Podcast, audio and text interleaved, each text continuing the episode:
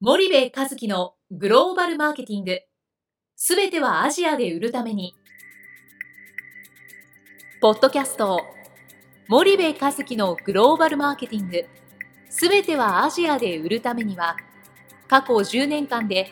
1000社以上の海外展開の支援を行った森部和樹がグローバルマーケティングを分かりやすく解説します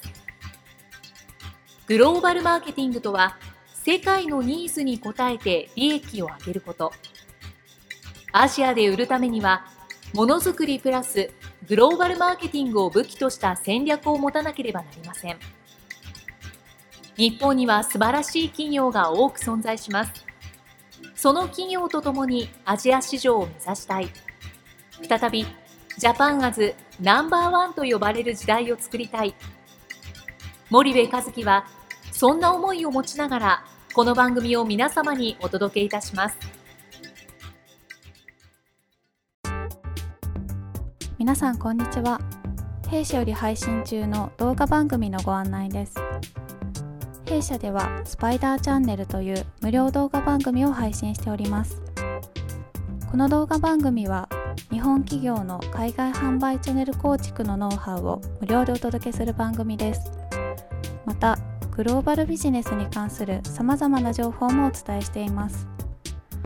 毎週火曜日金曜日の週2回配信 iTunes 内ポッドキャストにてご覧いただけます iTunes にて番組タイトル名「スパイダーチャンネル」大文字で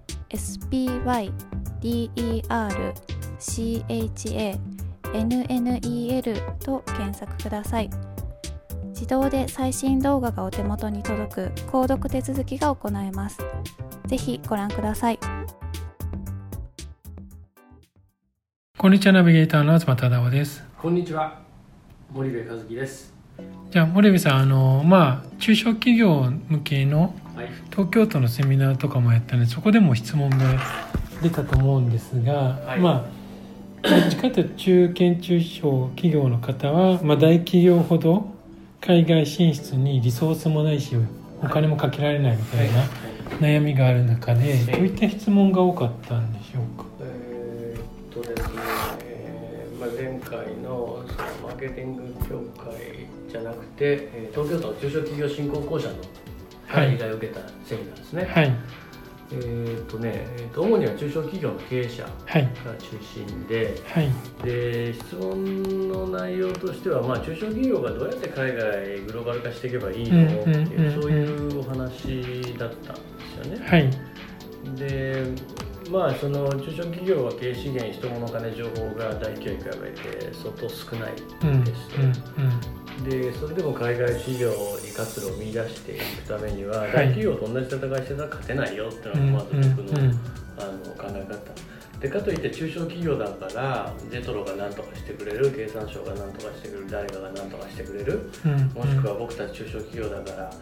あ何にもしなくて出てっていいみたいな話でもない、はいはいはい経営資源がない中で本当にその海外という、まあ、ある意味恐ろしい市場にね、うんうんうん乗り込むっていう経営判断をするんであれば、まあ、やること3つに絞れみたいな話をしたんですよね。はいはいで一つが、えっと出ない戦略ですと。うんうんその要はね僕なんで大企業と戦い方違うかって言ったらね我々に依頼してくるような大企業ってねその3年5年で100億作りたいんだよねってうんいううん依頼じゃないですか、そのはいためにどうすればいいの、とはい3年なら M&A しましょう5年なら自力でチうんャンネル作りましょうみたいな、そういう話だと思うんだけど彼らはその100億を得るためにはい投資するわけじゃないですか、はいけど中小企業が海外でねその求めてる売り上げって100億じゃないんですよねうんうんう数ん億とか10億とかはいそういう売り上げであるうんでそのために現地に出るっていうことはうんマジで必要ないからうん基本的にはあの輸出ですと、はサいービス業だったら出なきゃいけないんで出てくだうさいんうんただ中堅中小の製造業が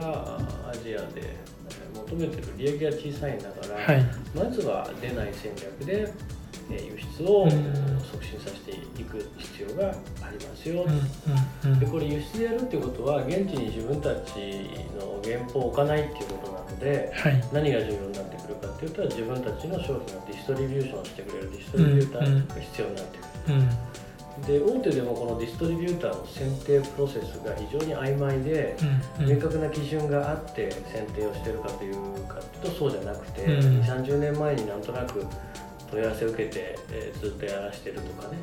はいなんとなく良さそうだからとか、まあ、大手だからとかっていう理由で決めてる相手使ってるよとうんこれって逆に中小企業にとってチャンスで、うんうんこの選定プロセスにしっかりお金と時間かければねはいよりいい相手がつあのつかめると。うんで中小企業ってその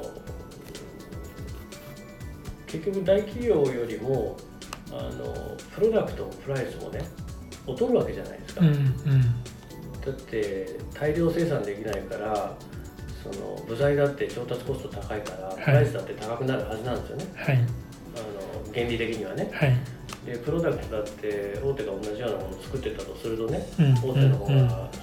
技術力だってあるだろうし品質だって高いだろうから、うんうんプロダクトでも負けてるとはいそうするとそのチャンネルうんこのチャンネルで勝ればね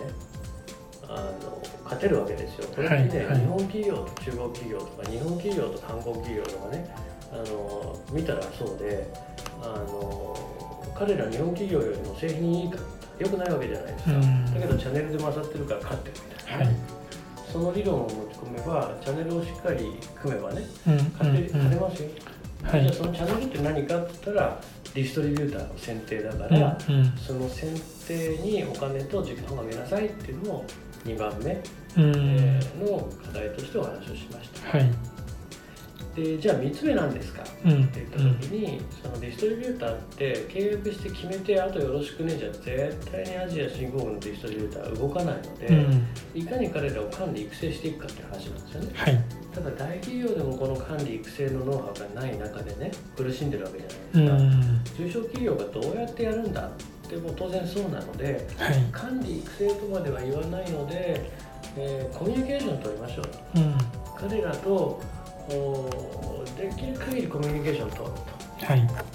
とおーその3つをまずやってみてくださいと、うんそしたら海外売上数億10億20億ぐらいまではあの数年でいけますよってうんいうお話を、うんうんおーしましたはいでまああの大企業でも一緒なんですけどもねただうそんの中小企業はやっぱり経営資源が少ないんでやることを3つに絞りましょうっていうのが、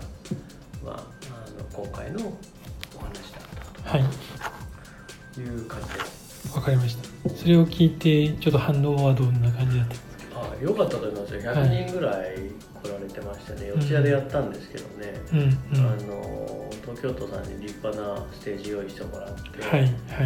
でお話を1時間ちょっとぐらいさせてもらって、うん質疑がね、うん意外にバーッといっぱい出ましてねはい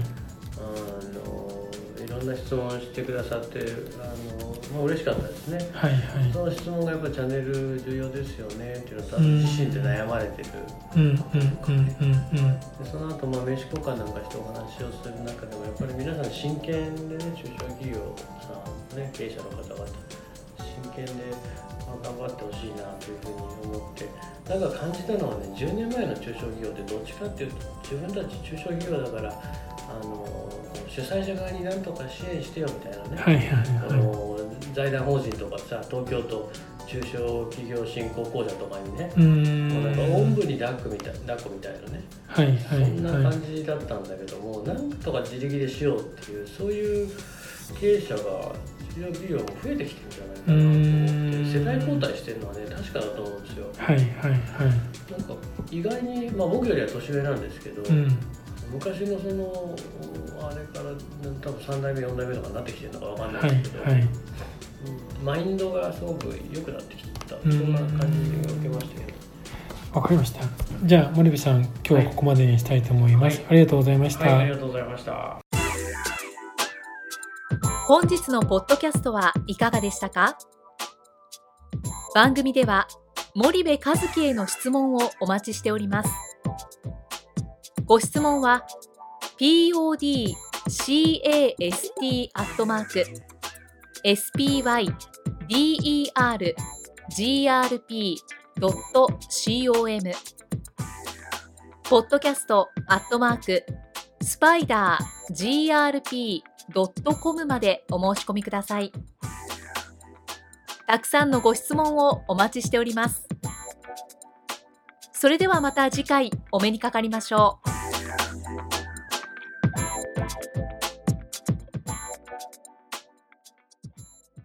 森部和樹のグローバルマーケティング。この番組はスパイダーグループの提供によりお送りしました。